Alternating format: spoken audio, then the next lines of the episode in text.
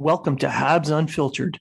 This independent podcast is featured on the Hockey Writers and iHeartRadio, bringing you honest and unfiltered entertainment and discussion on the Montreal Canadiens and hockey news. Your hosts, Matt Smith, Treg Wilson, and Blaine Potvin, are proud to be one of your trusted sources. If you are talking about it, so are we.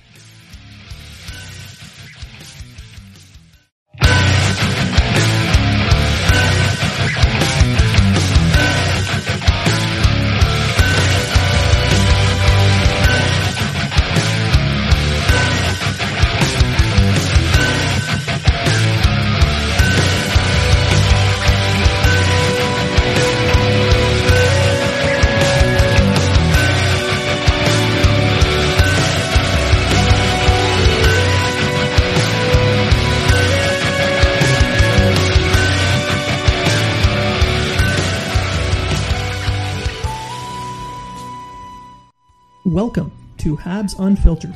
This premier independent fan experience podcast is featured on the Hockey Writers and brings you honest and in depth Montreal Canadiens discussion and entertainment. Your hosts, Matt Smith, Treg Wilson, and Blaine Pudney, are proud to be one of your trusted sources for Habs and hockey news. If you are talking about it, so are we.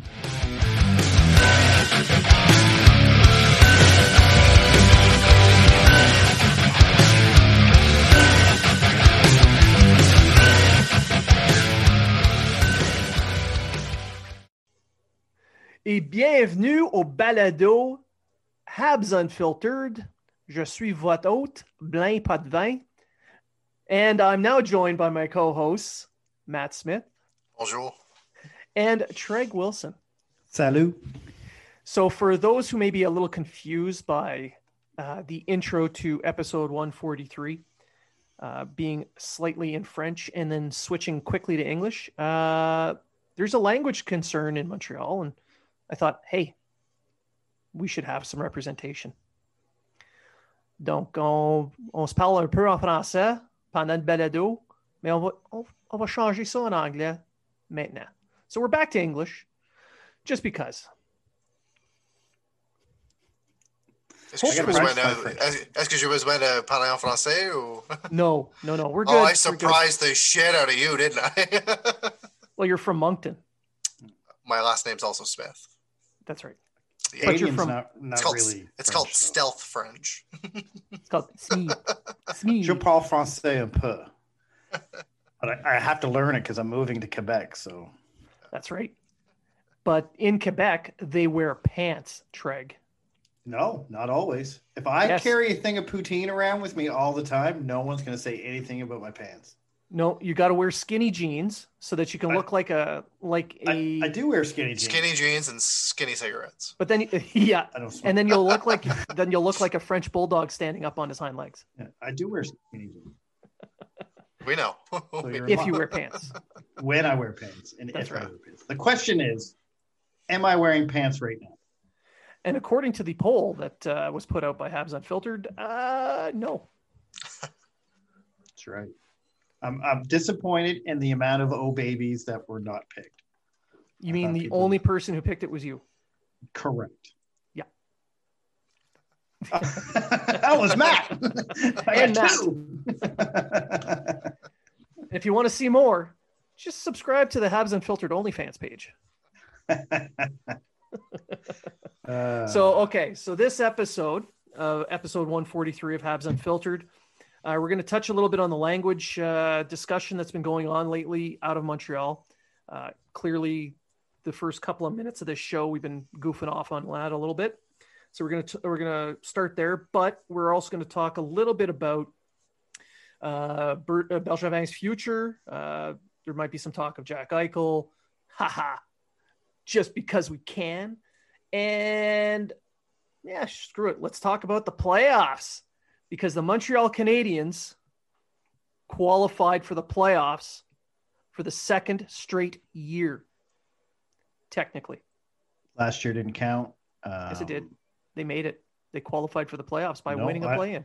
I was told quite angrily on Twitter when I put out that they have under the Bergevin Bergevin era, six of nine years they made the playoffs. This year and last year doesn't count because last year they only got it because it's given to them, even though they had to play a five game series against one of the top teams in the league, fully healthy, mind you. Pittsburgh was fully healthy in the playoffs. And this year doesn't count because they backed their way in.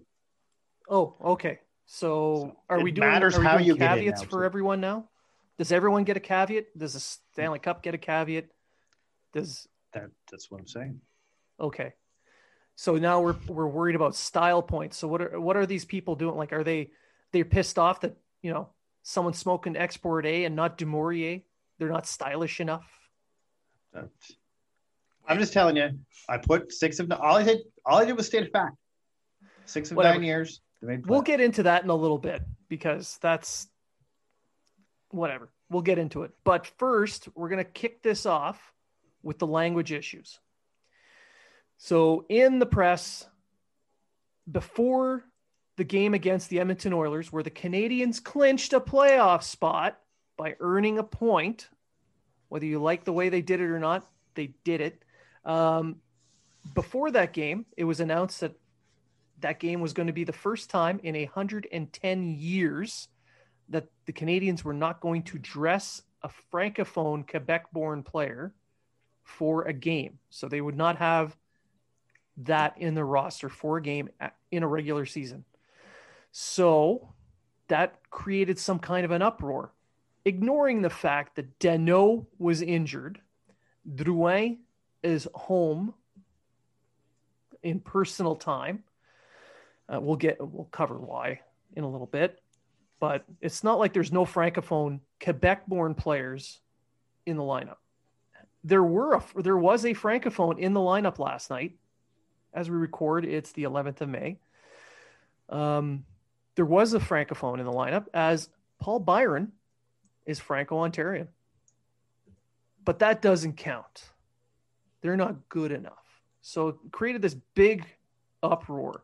Paul Byron, um, Paul Byron speaking French yeah. is like when I speak French but he's a francophone. He's right. his mom was French. Yeah. He's from Ontario. He's Franco-Ontarian, but he's not Franco-Quebecois. Yeah. My mother is not French, and if mom, if you're listening, you try to speak French, you cannot speak French. I'm sorry.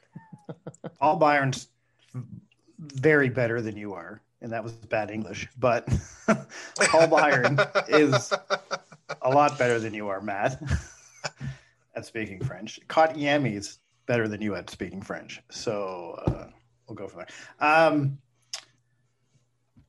are we getting into the language debate now? We're we going to talk? Yes, that yeah, that's what All we're right. starting with so, right now. I can understand the GM and the coach being French. I don't really agree with it, but I get it. I understand it. There is a, a law, and people in Quebec can verify this or not, but I'm pretty sure there's a law in Quebec that the media has to be able to get their information in both French and English. Um, and if you can get a GM and coach who's bilingual, they can do that, and everyone's happy. Um, do I think we should get the best coach and GM available? Absolutely, but this is not. This is a cultural thing, and you have to accept the fact that Montreal is part of Quebec's culture. So you have to accept the value of the culture. When it comes to players, though, I put the best team out there. I don't care what language. It, it everything's done in English anyway. Whether you're Russian, Finnish, French, or Spanish, or whatever you are, everything's done in English. Uh, I would rather have a all Russian speaking team if it meant we could win the cup with an all Russian speaking team. I really now, don't care.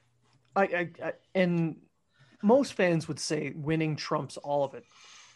But this is a this franchise was founded in 1909 as a francophone hockey team, as, as a team for the francophone community in Montreal, because there was an Anglo team, the uh, I believe who was it the the, Maroon, the Victorias, the Montreal Victorias mm. were the Anglo team at the time, and they wanted to market a team for the francophones. So they they started Les Canadiens, and Les Canadiens that's that was the original term for those born in and around Quebec.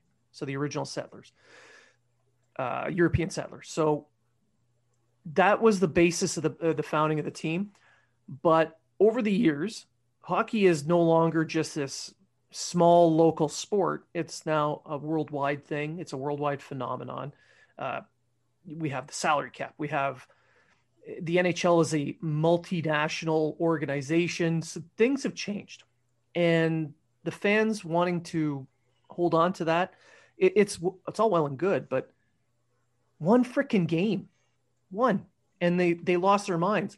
Uh, Montreal's mayor Valérie Plante uh, went on about this.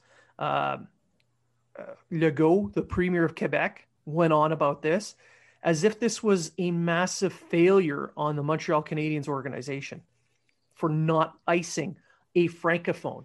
Like they, they could have they could have sat Paul Byron last night and let Belzile play. And they that probably would have got problem. their point. But they, they wouldn't have got, got their point. Exactly. But there would have been a francophone from Quebec on the team. Well, Pierre Dagenais brought up a good point uh, in one of his interviews. And basically, what he says is you can blame the Canadiens and the scouting and all you want, but Quebec has fallen behind the eight ball in developing their minor system and their minor league players. And this is the issue when it comes to draft time as to why Montreal. If you look at Montreal's draft list, they draft at least a, a francophone player somewhere late in the rounds at some point. I don't think there's too many years they haven't drafted at least one francophone guy. I'd have to go back. Last last year is probably last the first year. year. in a while. Last yeah. year, but that was the first year in a while that didn't they didn't draft a. But he made a good point. He's like, it's fine and dandy if you want to draft people out of Quebec, but we have to produce talent out of Quebec that need that can get drafted, and this is the issue that Quebec is having. Um, and I mentioned a thing on a, a, a Twitter tweet by Matthew Ross, who kind of said, you know, we need to scout more in Quebec. Montreal needs to scout more in Quebec. Sure, they can. That there's not. I don't see anything wrong with that. More scouts in Quebec doesn't mean there's talent in Quebec. True. And and that was the point I'm trying to make. And the point I was trying to make is, sure, you can do that, but why are you looking at the end of the road, or the Montreal, the, the organization at the end of the road, as the problem, when it should be the organization at the beginning of the road that should be looked at. Yeah, because so, right now there's only about 30 Quebec born players in the NHL. Yeah. Quebec born Francophone players in the NHL.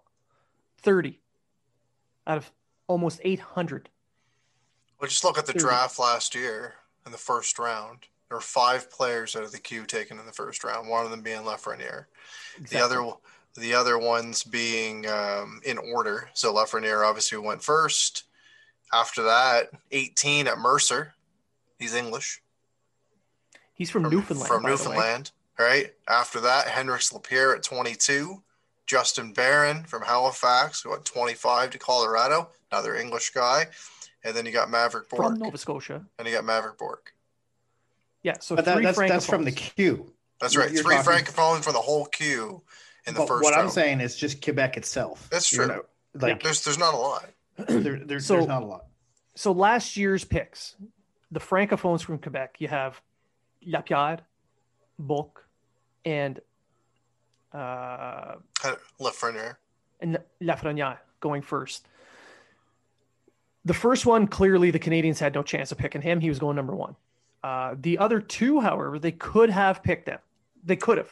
They honestly could have, but it would have been a, a reach. Yeah. Because both were ranked to be in the mid 20s, so 20 to 25 range. The Canadiens were picking 16.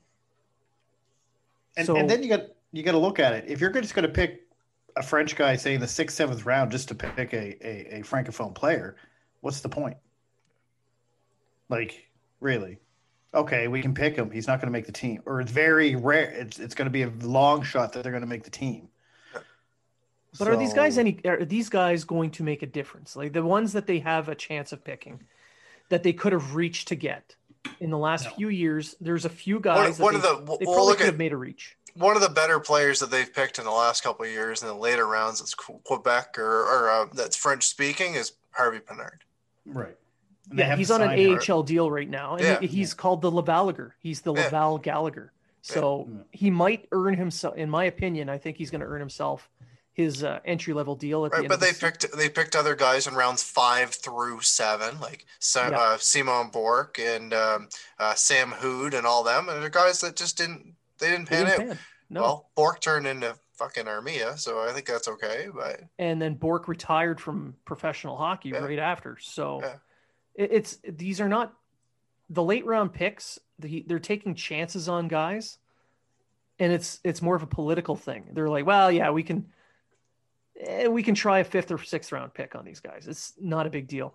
But if you really want an impact player, you got to pick them high up in the rounds, you know, early in the first. And with the exception of last season, the Quebec League and Quebec, the province itself, has not been generating a lot of hockey players. Y- y- high end. There's gonna you're gonna have some pluggers. You're gonna have some bottom sixers, bottom pairing guys. Um, but I think the best the best way of doing it they they they're pushing this as a political thing. It's it's purely political. So why doesn't the government and Hockey Quebec step up and do what they need to do to improve their hockey development programs? They can work with the Canadiens. They can create a I'm and I'm writing about this right now for recruits. There's going to be an article on recruits in the next couple of days. But this is the basis of my idea. Why don't they create a KHL, a KHL style academy going from the early ages to the later uh, to junior age? You can you can set it up. It's paid for by the government. You can bring in people, uh, underprivileged children, and you're going to develop players, s- scouts, coaches, management, equipment staff, the whole nine yards at every single level from the grassroots up. So when they get to the point where they're at junior age, you can keep them in um, uh, like a hockey academy school where they can do regular high school work and they can play tier two hockey and be eligible for the NCAA. Uh, or you can, hell, they can even buy themselves a Q League team and build a team that way. Show us you can do it at that level. And then when you finally have some decent hockey players, they will get picked by the NHL. It's almost like the United States Hockey League in Quebec. Yes, that that same idea, that same that same idea, basically, but with the the Russian version, it starts from day one. Yeah. You know, like a novice or IP Hmm. in Canada. When you're three and four years old, those hockey academies start at that point, and they develop their coaches, they develop their scouting staffs, they develop their players in that manner. That costs How to do this, and the government's not going to put that out. Well, then stop bitching and moaning. Exactly. I'm going back to the draft picks. Louis LeBlanc was the last first round uh, francophone player that uh, Montreal picked in the first round. And how'd that work out? Yeah, and until then, the next one was next highest pick is Zachary Fucale at 36. in the second round. who's who signed with Washington this year, and and goalies take longer, so I think Zach is going to do himself uh, some favors. He's actually doing system. quite well in Hershey. Yeah. Uh, other than that, it's been fifth round picks or later. I don't know. William Bitten was he? Is he francophone? He's No. Franco-Ontarian, so Okay. he doesn't Uh, count. I knew he was French. I didn't know. Uh, yeah, and there you go. That's it.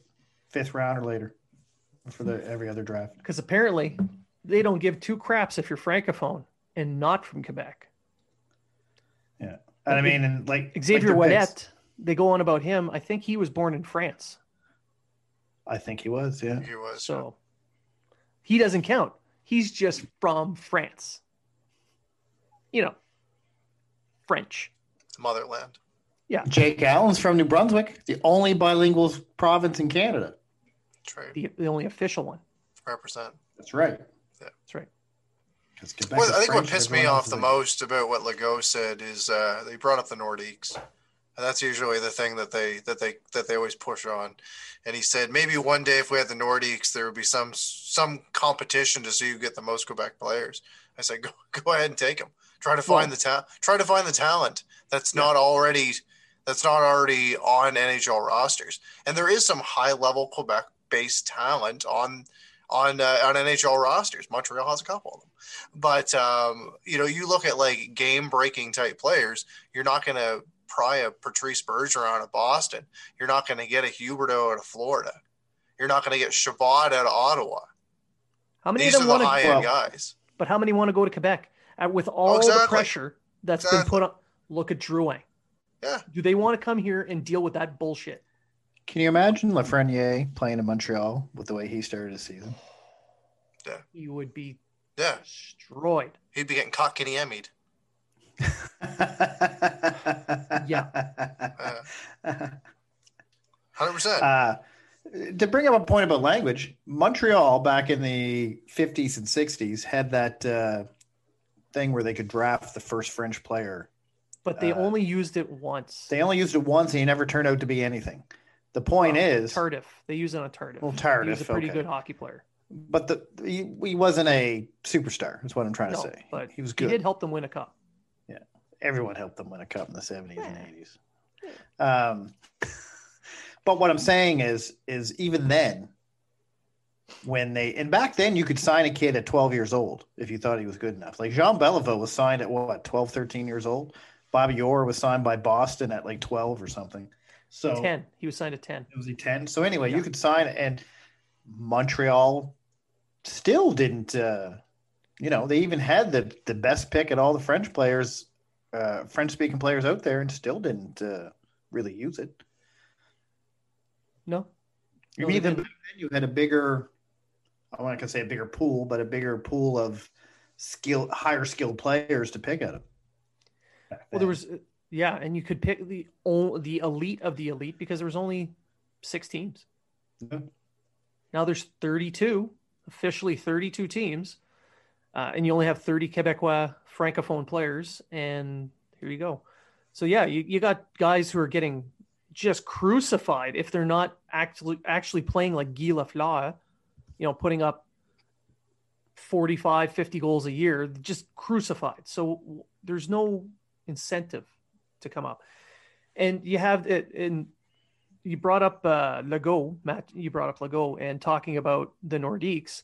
And what happened there? The Nordiques did the most Quebecois thing ever by separating and moving. Yes, I made that bad joke. Whoa. So you want, hey, yeah, have at her.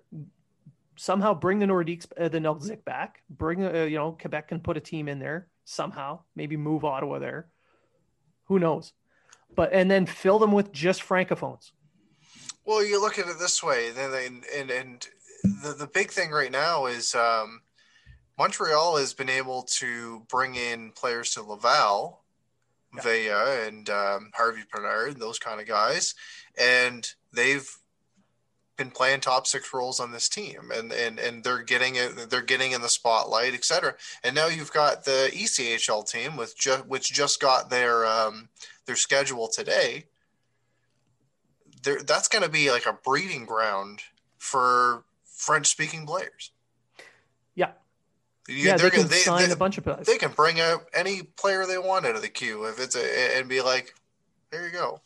And I think that's what they're going to do. I don't think it's going to be everybody, but they're going to use it's it's it's a de, it's a developmental league. They're going to some of the guys that can't really um, make impact at the AHL level, they'll go down there and they'll be leaders down there. But Yeah. they're gonna they're gonna have their their pick of undrafted players out of the queue. yeah, and look at look at what they've been doing already. Teasdale is another as a guy that No, they, absolutely, they Teasdale, yeah, undrafted signed Yeah. him. This year was his first year he uh, lit it up. actually playing. Yeah. Yeah. Yeah.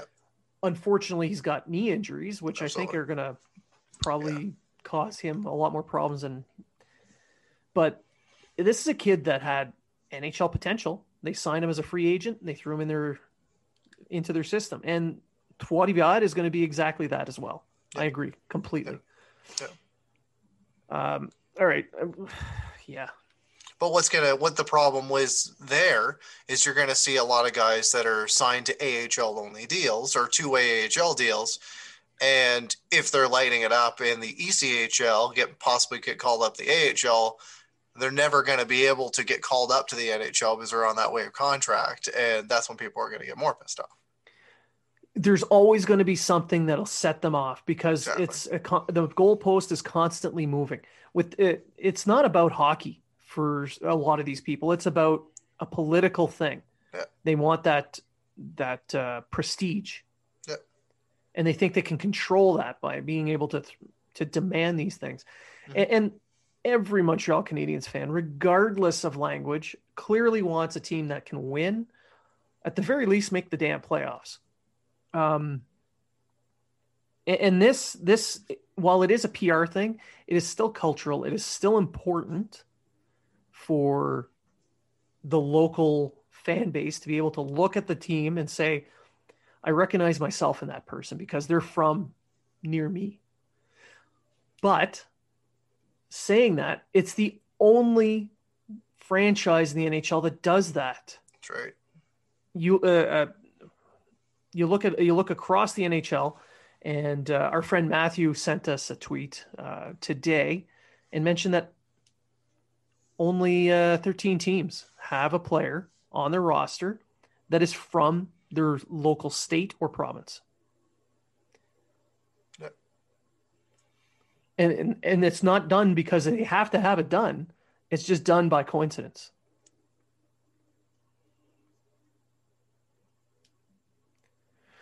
I mean, clearly Toronto's one because Ontario pumps out a lot of hockey players.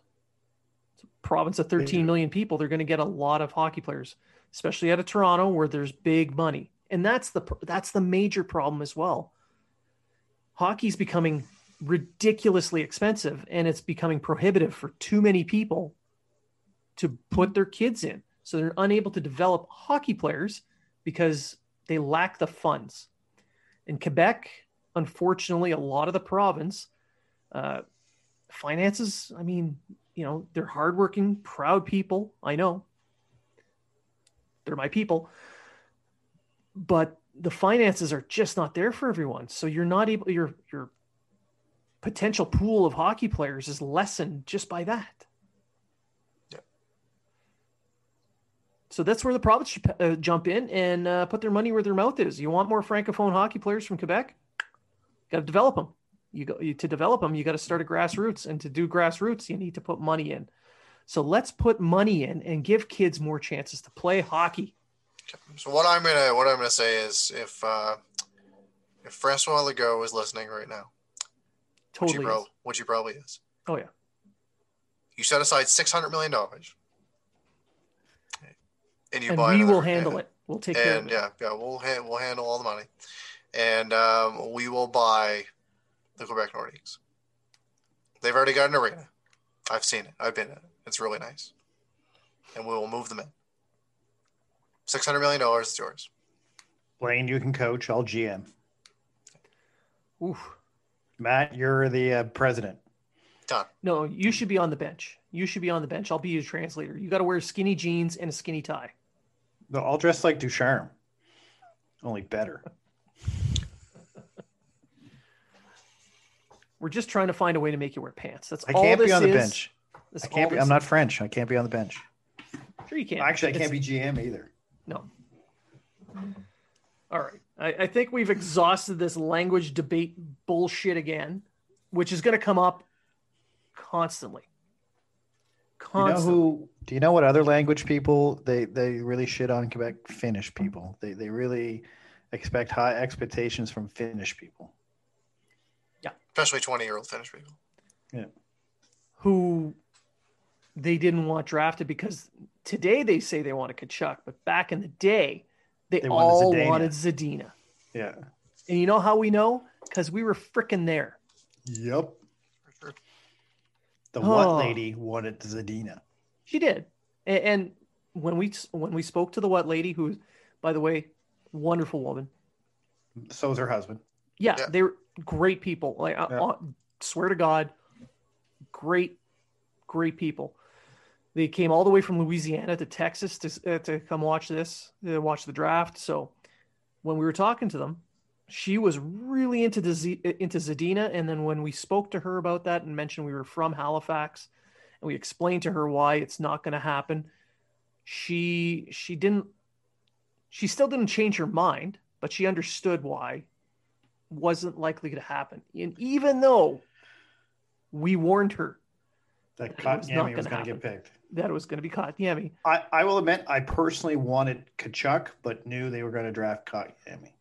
It was a it was a pretty obvious secret. Yeah. So yeah. Matt had no idea. He had no idea what was going on. He he was looking at the cheerleaders the whole time. She was looking at that girl sitting behind Kotkaniemi when he came down the stairs.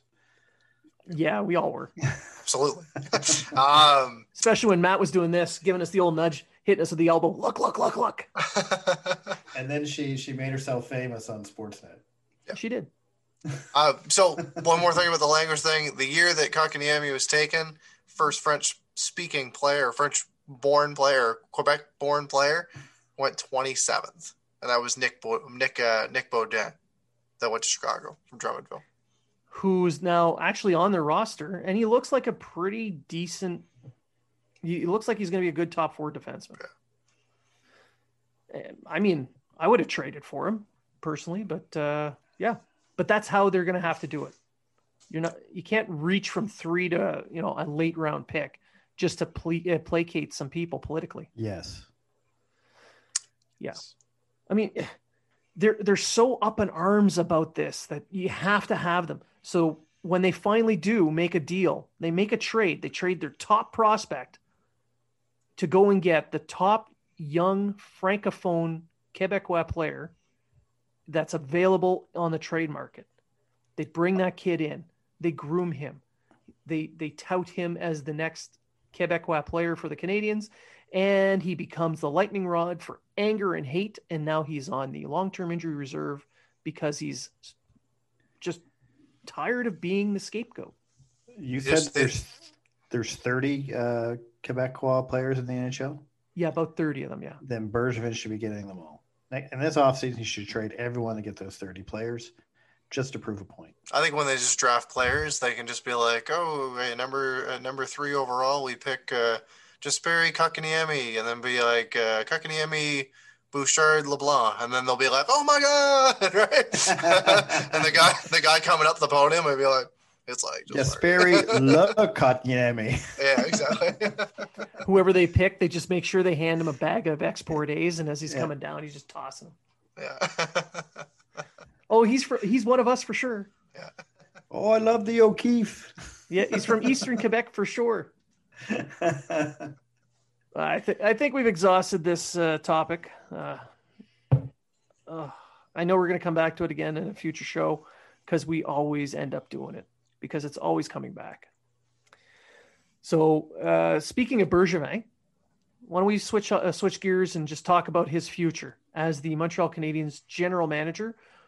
Uh, you know, the most vanilla GM that we've ever seen in Montreal. Uh, it's pretty, you know, no, there's no nobody's nobody really knows who he is or much about him. He's just quietly in the background, and nothing has ever come of this. You know, everybody likes him, right? Right? He's the, the worst. well, I put out a fact today You did? about you Mark put out a fact. Six of the nine years he's been GM, his team has been in the playoffs. Fact. No, no, this year doesn't count because you know uh, reasons. Because they backed their way in. They They back. went in Oh the yeah, back door. they they uh, they got a point in a game by making it to overtime, so it doesn't count. So and here's what I'm gonna say about Bergevin. Don't care if you love him, don't care if you hate him. He's not the greatest GM, he's not the worst GM. But you got to separate his nine years into two separate tenures, as if No, was, I don't. Why should I? Tell me Be- why I should. because he's two different GMs. His first year, first five years, he should have been fired in 2017. Who does Oh. not agree with that statement? Fuck yeah. Right. And the reason he should have been fired is because he did not build around the core he had to improve it from the Eastern Conference final that they What had. are you talking about? He got 2014. he got uh, Ott, King, Martinsen. Right. Um, however, once the retool started, we'll say 2018 was the first year of the retool. Uh, Totally different GM. Focused on development. got rid of uh, Lefebvre and hired Bouchard.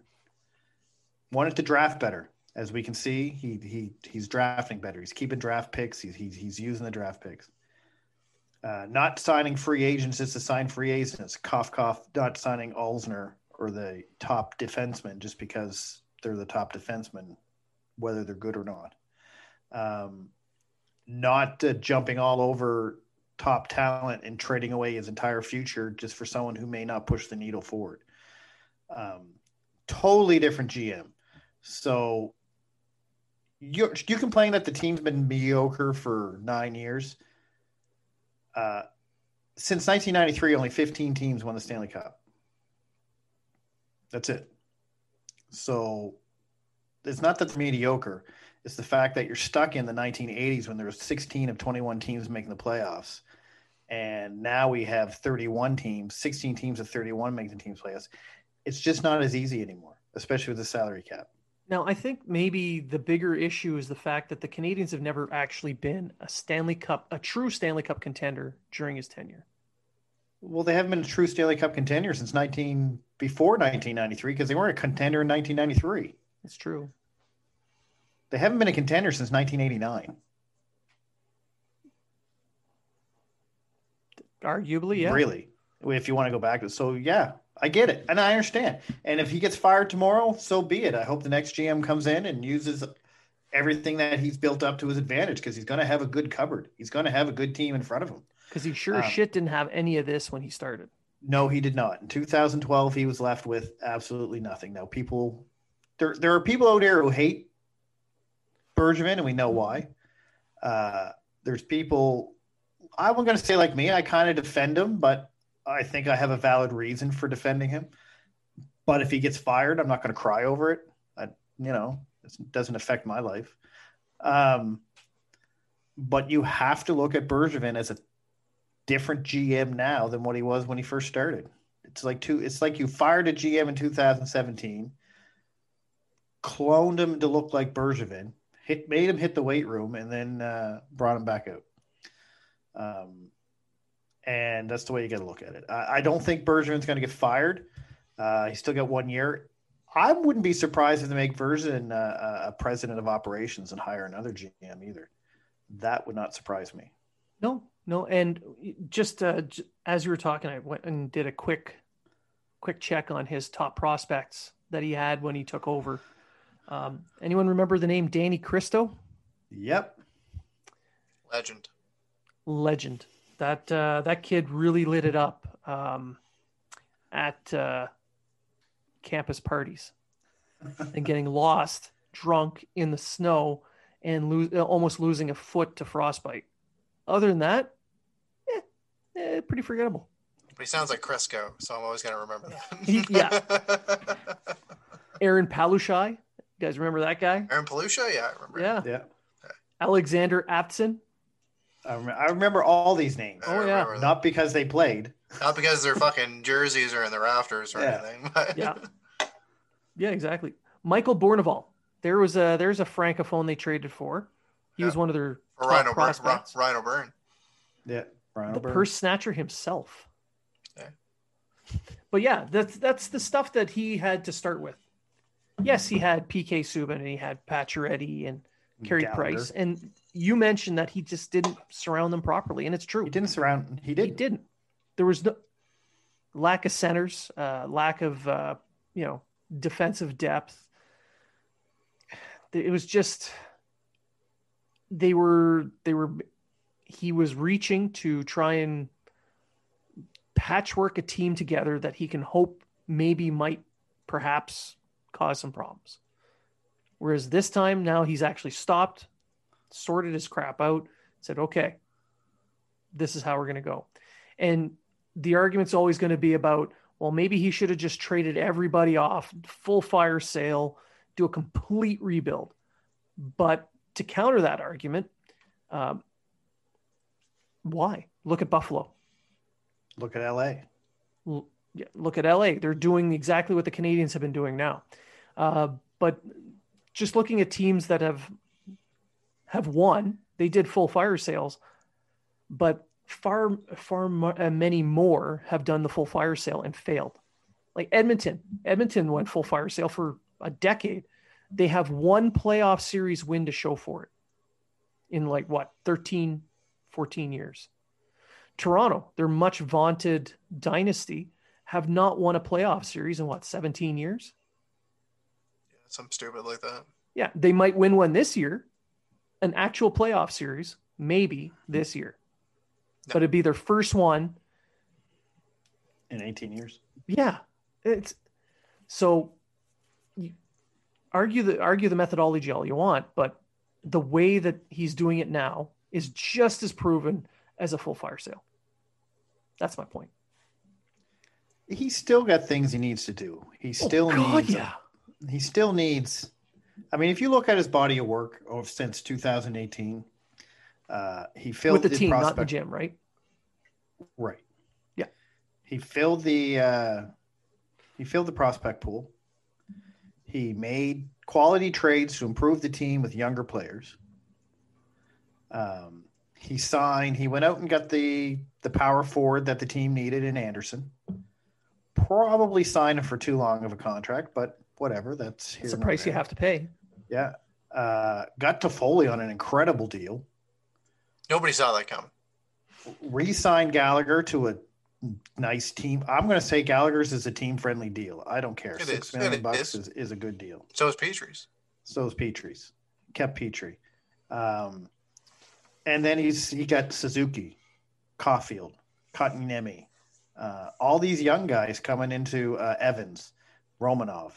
Um, he has to fix his defense. He has to fix the defense. He fixes the defense, and maybe I don't know if he needs to get the number one center, but Should he trade for Jack Eichel?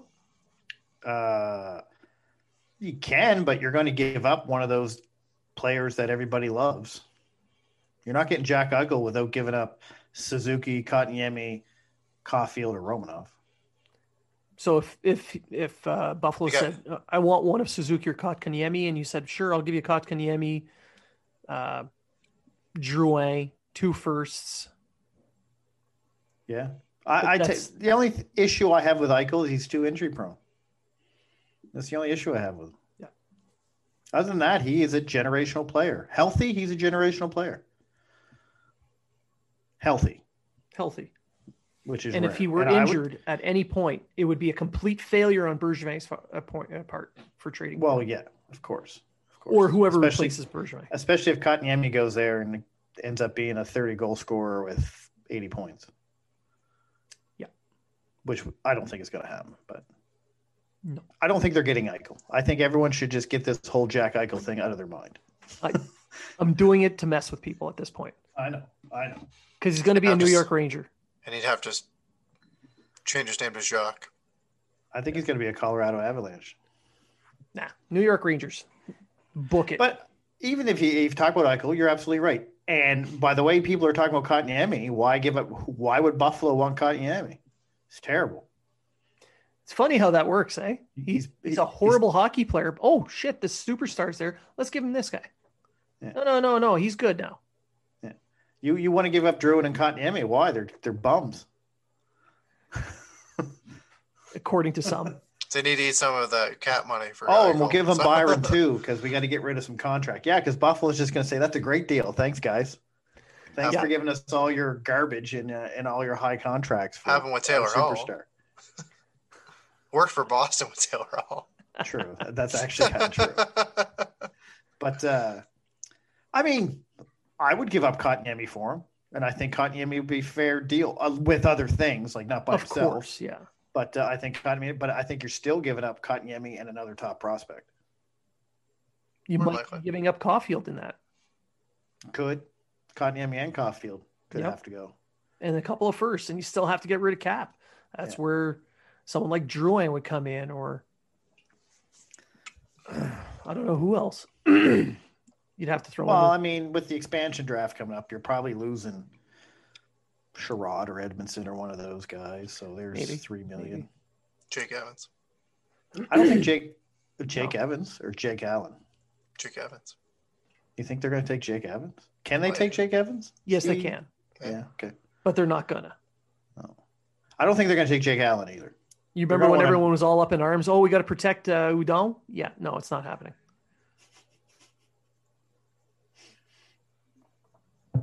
We should protect Charles Hudon. He's going to come back and kill it. Technically, he's still on their reserve list, so I know.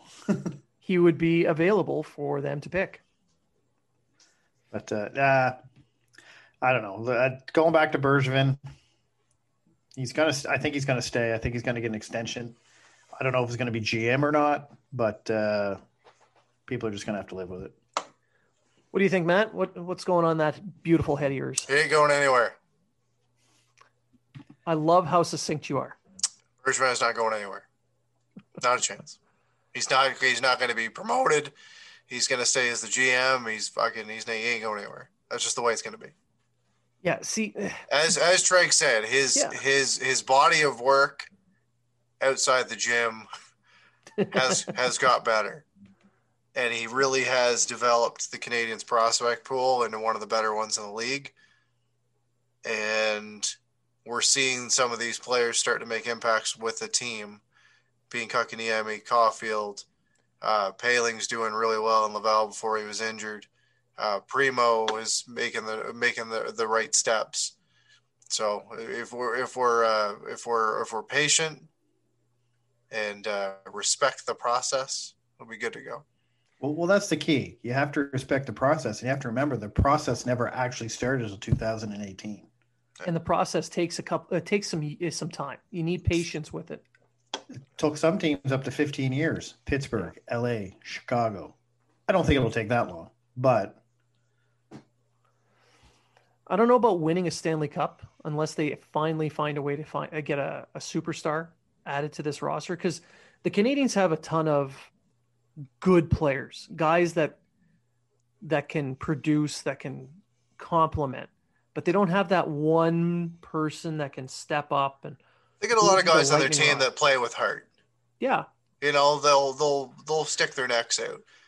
That only gets you so far. that's right. St. Louis didn't have a superstar and they won. Yeah, they also had everyone that was over like six six and like two hundred and forty pounds, right? And they- I'm- I'm- I'm just saying they didn't have a superstar. They But won. everything went right for them that year. correct. Yeah. Like everything fell into place. they did That's have a very got it. they did have some very good players on their team though. All right, then, did. Blaine. Does that actually count then? Does it count because everything just fell in place for him? Should we count that Stanley Cup? Of course. No, How many- we, should, we shouldn't because it's not. They didn't do it in the way they should have done it. How many French but- speaking It players do they have other than David Perron? But we can't- uh, we but can't count. acknowledging the fact that it was it, the, outside the normal way that it's been done in the past. I mean, Tarasenko technically you could say is a star. Yeah, but he's not a he's not an elite talent. I see what you're saying. I, I totally agree with you. Yeah. Montreal needs a, a guy who everyone hates to like not just Carey Price, but they need a guy like they need an Eichel or a Matthews or a McDavid or a Draisaitl Or Seth a- Jones. or a The Seth only, Jones. the only way you're getting those Or, kind of players though, if you, or- or- is if usually is if you draft them and and you and I think that's where don't people tank. that's where I think people have the blow this team up and start from the beginning. yeah. and it's it's a valid argument. You, you're absolutely right. However, blow the team up, and with the new draft rules, you're getting two chances Yeah. to get the number one pick. Yeah. And if you don't get them, you just blew your team up for nothing. There is some You genera- blew it up there for is some nothing. very very talented players coming up in the next couple of years, but both English kids and a Russian. So you can't so, pick them. You so you can't pick pick them. So if we're looking for a pick 'em. superstar hockey player, someone who is guaranteed to change the franchise, someone that you can go out and find, you know, because you can't just go out and draft this guy. You can sign him as a free agent. This person will fill the net. He will bring you championships. Vladimir Putin. Done. Done. Guy scores eight goals a game. Bring him Yes. Have you noticed how whenever he's on the ice, everything just lights up? His opponents get these little red dots on their chest, and the ice opens up for him. It's amazing. It's a miracle. He has The a guy laser. is so good the defense is scared to cover him because they're like, I don't want to look foolish. The only thing that can take him down is a carpet. That's right. and and that carpet has... and anyone involved with that carpet has not been seen since. Oh, they are they're just they've yeah. disappeared. Yeah. or their families. Yeah. yeah, and that uh, that charity game that he just scored eight goals in. Uh, they showed the st- uh, they showed up in the stands. Uh, that every time a defenseman came within five feet of him, they would zoom in on that defenseman's family and put them on the jumbotron, and they were just smiling and waving. And they had two K- uh, KGB agents on either side of them, smiling and waving to show that defenseman the love that they all have for the sport of hockey. The weird look in their eyes too is like a they did seem shocked. I mean, you know what it is? The fact that they were able to go to a live hockey game. They were just with, shocked and in with, awe that with they were Putin there. on the ice. With Putin on the ice. Yeah. See? Franchise altering player. Back to seriousness. if there was a franchise altering free agent level, like say in two years, one becomes available out of Toronto. He's going to Arizona probably, or he's staying in Toronto. That's right. But if he came available, you're paying this guy fifteen million dollars. Probably, yeah. Even and though the flat, want, it's supposed to be a flat cap at that point and still around eighty-two million. But he's he's yeah. going to want fifteen million dollars, and he's going to want seven years. Yeah, guaranteed. Yep, and he'll so, get it. And he'll get it. He'll get it from somebody. It won't be Montreal. But no. say Montreal's in on that. Montreal says, Bergevin says, "All right, here's the 15 million. Sign you for seven years, guaranteed in three years. It's the worst. Every fan in Montreal will say that's the worst contract they ever signed. But that's honestly really the only thing that the Canadiens Well, they there's two things they need: a puck moving defenseman, a true puck moving defenseman, a true puck moving defenseman, and a star forward, preferably a center. Caufield could end up being a star forward. He could. Um, maybe. Also, he could also move to center. No. No. I'm just kidding. But uh, I see Caufield more of a like we a, do a, do we do do that a lot. Yeah, I, I, w- I would see him more of a a second line kind of player who goes on the top power play. He'll get you about 30 goals a year, which is great. But I don't see him as that game breaking star. You know what I mean? Like no, I, I, agree. I, am just saying, uh, maybe Suzuki. Right now, I think Suzuki has the best potential to be that guy. That elite kind I'm, of player, yeah. I'm not saying he's going to be a star. I, I mean, he's going to be like a. Well, we talked about Tarasenko. He's not. He's going to get you maybe 70, 80 points. He's going to be that high score, but he's not going to be the guy everyone talks about every night. Well, he models his game on uh, Bergeron. If he ends yeah. up like him, that is an elite type of player. And I'm really getting tired of people comparing his playing time and Kotkaniemi's playing time. And the reason I'm uh, I'm not really tired of it. It's just Suzuki's a year ahead. Suzuki proved last year he was a more consistent and better player. He earned the time that he's getting this year. Yeah. Kotkaniemi didn't. Now I get Kotkaniemi's playing Russian roulette with whoever he's playing with, and that's not helping him either. But is also not playing great hockey. I don't know. Um, and he hasn't really been playing consistent hockey all year, even when he had line mates that were good. You he's know what not, would work on that though? What's that? He's not playing well. So instead of handing ice time to Staal or line mates to Staal and then swapping, uh, swapping and switching and moving guys around, place him on a fourth line with two set wingers. Byron Lehkonen. There you go. Giver. Do that for five games. You will see a much different hockey player. I, I totally agree, but in the end, Staal's still not getting more ice time than Kotkaniemi. He never did. He, the last few games he has quite well. the last two, yes, but Kotkaniemi, no, the, the game in Edmonton, Kotkaniemi was terrible. Except for when he was good. That's I made that joke on Twitter. I said, "Oh, yeah. look, he had a great shift and yeah. he stole the puck and created a scoring chance. Maybe that gets him a second shift." And, I'm not shitting on Kotkaniemi. I think Kotkaniemi is going to be a one B center for the Montreal Canadiens. But what I'm saying is, what I'm saying is, is yes, I don't think he's being deployed right, but Ducharme. But don't use Nick Suzuki as the bar for Kotkaniemi. See, I can see why people are arguing that you know, they're comparing the two because when Suzuki was going through his difficult times through the season, there was there was a quite a long period of time where he wasn't that good. We we can be honest. He wasn't We playing. can be honest, but he he was still producing points, even though he wasn't playing that good. Kind of. He was still putting up a point here and there, and defensively he was having problems. Mhm. But while he was playing and not playing consistently, his line mates stayed consistent. But his I think role he, stayed the same. but my point is, I think he earned that because of the way he played the year before and the fact Like that he was earn earn that uh, that leeway, or that leeway. I, Oh, that's okay. what I think. You know what I mean? I guess he- sure. because of his rookie season and stuff. And don't get me wrong, sure. But really, in the end, do you want two young centers that are getting the merry-go-round of of wingers and losing their confidence? No, but I don't want one. I don't want know one what I mean? either. But this is this is where we're at. Yeah, and and it's not an argument to give him more ice time. In my, my I know other people are making that argument, and that's what you're pointing out. Yeah. But my point of view is, I'm not arguing to give him more ice time. My my point is, if you're going to be steady and consistent with one of the two, why not both? I don't care if he's on a fourth line getting 12 minutes a game, but give him steady line mates in a steady role, make it a five game set, let him go. And by the end of the five games, you're going to see a much better hockey player because he's going to have his confidence will be up. He's going to be able to at, at least anticipate what his line mates do because every other shift he's got someone different on his wing.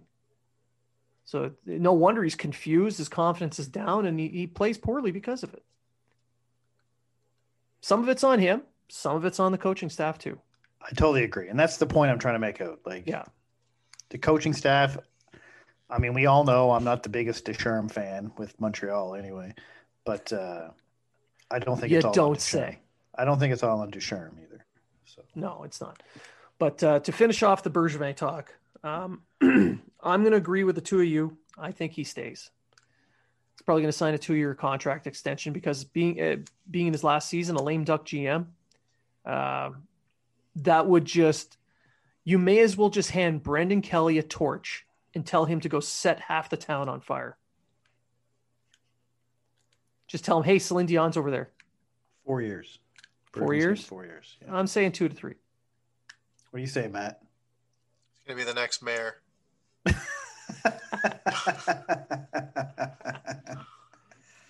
All right, so we've been talking for about an hour.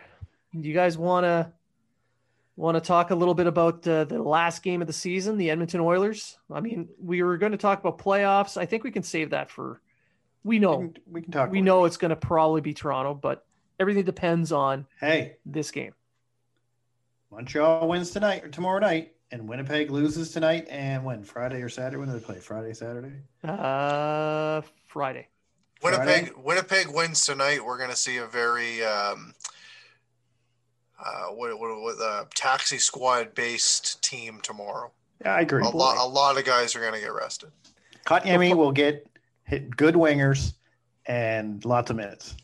They'll, they'll call, yeah, yeah, they will, and they're not going to call anybody up from uh, Laval because all the call ups are used.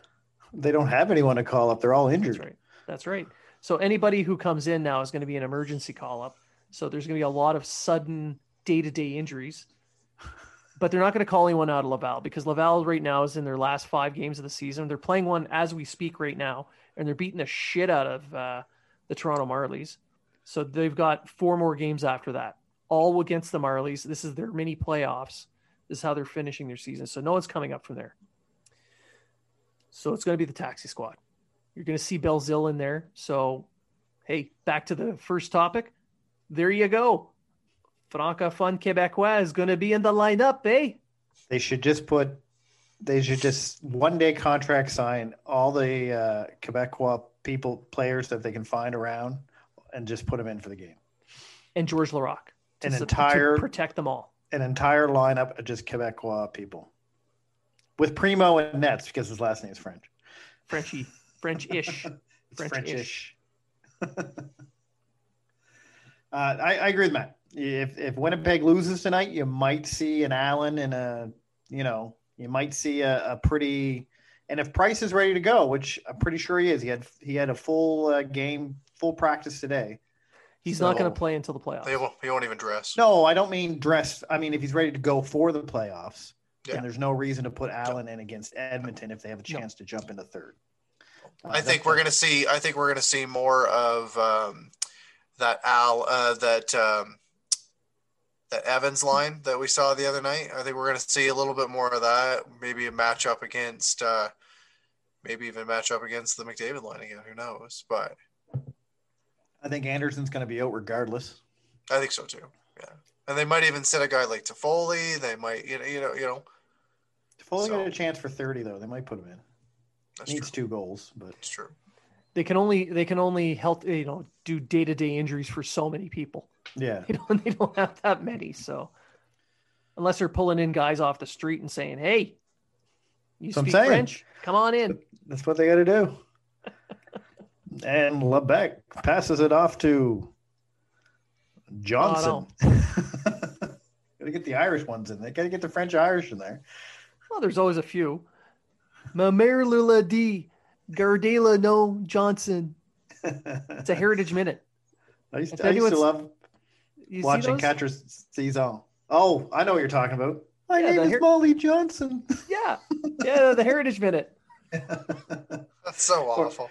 I used You to, know. I used, I used to like So watching awful. uh, TQS, the Nordiques game, and when Yeah. the announcer would be like, uh, you know, you know, Hunter to Stastny to, you know, and Michael Uff, because he did just the way he said his name. I used to love it. Yeah, I'd like to point out that the greatest Quebec Nordiques to have ever lived were not Quebecois; they were Czechs. Just pointing that out for Mm-hmm. well, those. Michel thought- you know- he was Quebecois. Eh, Yeah, but he's not a Stastny. The three Stastny No. brothers are at the top of the list. Anton, and Peter. Eric Lindros right. from Ontario. And Eric frickin' Lindros, The greatest Nordique that ever played in the NHL. Mats Sundin, Joe Sakic. These are these are the greats in the Quebec Nordiques. Ron Hextall. Joe Sakic. Not not a lot of Wendell Clark. Jean Guys in there. You know what I mean? You know what I'm saying? So uh, you can so the premier can go, you know, stuff his hat somewhere. But Stéphane Fiset had one of the greatest masks in the NHL. He also had one of the best games. What was it? Uh, 70 saves against That the was Ron Tugnutt. Was that Tugnutt? Yeah, it was Percent. against the Boston Bruins. Went to Yeah. overtime. 73 shots, 70 saves. Yeah. Yeah. That was Tugnutt? That was Tugnutt, yeah. Is that how he got his nickname? What's his nickname? Tugger. No, it's because he was always tugging on his nut. Someone was gonna say it. Yeah, All not right, in we the- not in those skinny Okay. jeans. So uh, before we end the show, we were supposed to have Brian, uh, Brian Mudrick, uh, come on. Um, unfortunately, there was some issues with the internet in northern Alberta. Uh, things were not very good, so we've rescheduled Brian for next Tuesday. We want to thank Brian for his time. Uh, we really appreciate him try, uh, trying as hard as he did and uh, shifting his schedule around so that he can come back when he's able to be closer to a more stable Wi-Fi. Um, so really, thank you very much, Brian, for the time that you you provided us. Unfortunately, it didn't produce a show yet, but it will. Um, and I know that we were supposed to cover a little bit more about the playoffs. We've got time. The Canadiens and the Leafs are going to be playing soon enough. We're going to talk plenty about that on the weekend. Uh, the Canadiens play their last game against the Oilers coming up on a Wednesday night, and like we just mentioned, yeah, we'll see. We'll see what kind of lineup we get. So, uh, Matt, you got anything? Uh, any last thoughts to uh, pass on? yeah, um, head on over to East Coast Lifestyle. You save twenty percent with the code unfiltered twenty. They make some. No, uh, they make yeah. some really good stuff. Yeah, and uh, you can use the same code at Built Bar to get 10% off your purchase from Built Bar. Order it online Protein at bars. builtbar.com. You get uh, you can mix and match your protein bars. Uh, they're delicious combinations raspberry, coconut. There's all kinds. Go to builtbar.com, use the code unfiltered20 to get 10% off. Uh, check out East Coast Lifestyle, like Matt said.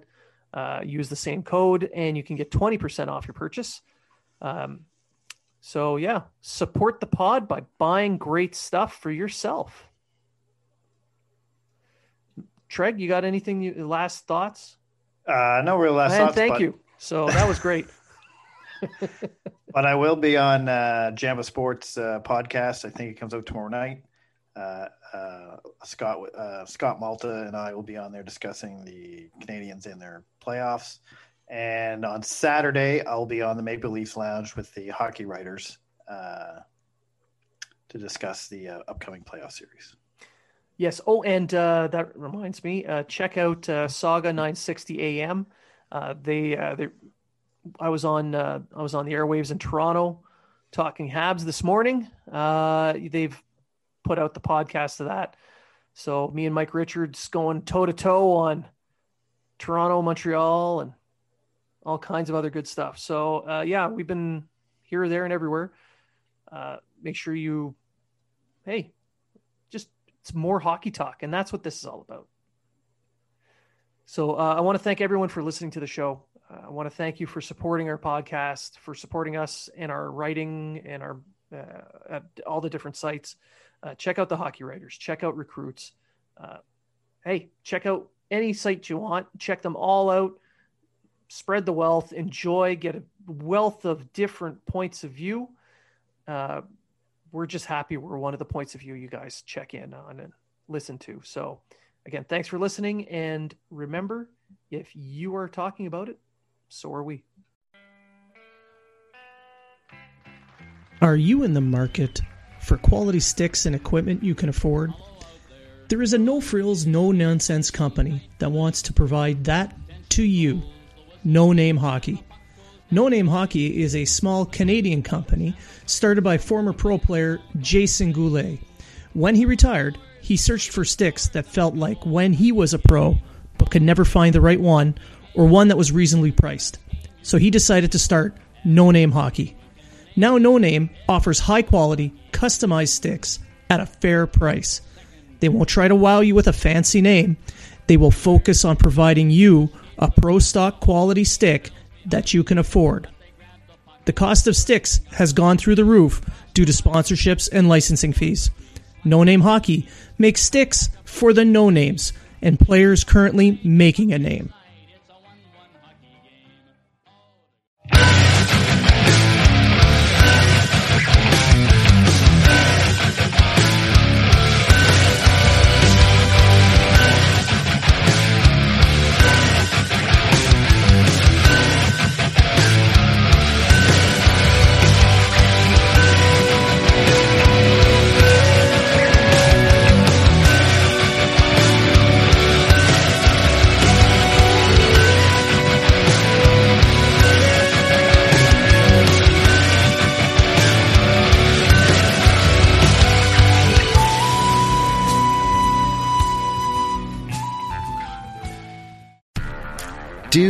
Did, will, the Story of People podcast is now available on the Crier Media Network. The first five episodes are here and feature some incredible guests that fit into one or all three of those categories. Ready? Tara Sloan from the San Jose Sharks Undercurrent podcast at NBC Sports. Marianne Iveson from Iveson Voice and the Let's Take This Outside podcast to talk about the world of outdoors as well as voiceover land. Ariana Hunsicker, future Canadian Paralympic swimmer, already winning tons of awards for this country. Scott McGregor from the Hot Wallet podcast to dumb down the world of crypto, Bitcoin, and NFTs so you don't have to. And Jackie Holowati from Climate Pledge Arena in Seattle, Washington, the first net zero carbon certified arena on the planet. Wherever you get your pods, wherever you watch your pods, and on the Crier Media Network. I'm Jeff Woods, and I'm shining a light on music and the rock stars who make it. he just was one of those people. He, he, stood out. He was a magic guy. He really was a magic guy. All, we all have faults. He had the same amount of faults as we all have. This was before Led Zeppelin. Robert was full on. I mean, he was Led Zeppelin without the band behind him. He had the hair, the jeans, the whole thing, you know. And he was amazing. The Records and Rockstars podcast, heard around the world and yours to hear wherever you get podcasts. All the episodes from JeffWoodsRadio.com.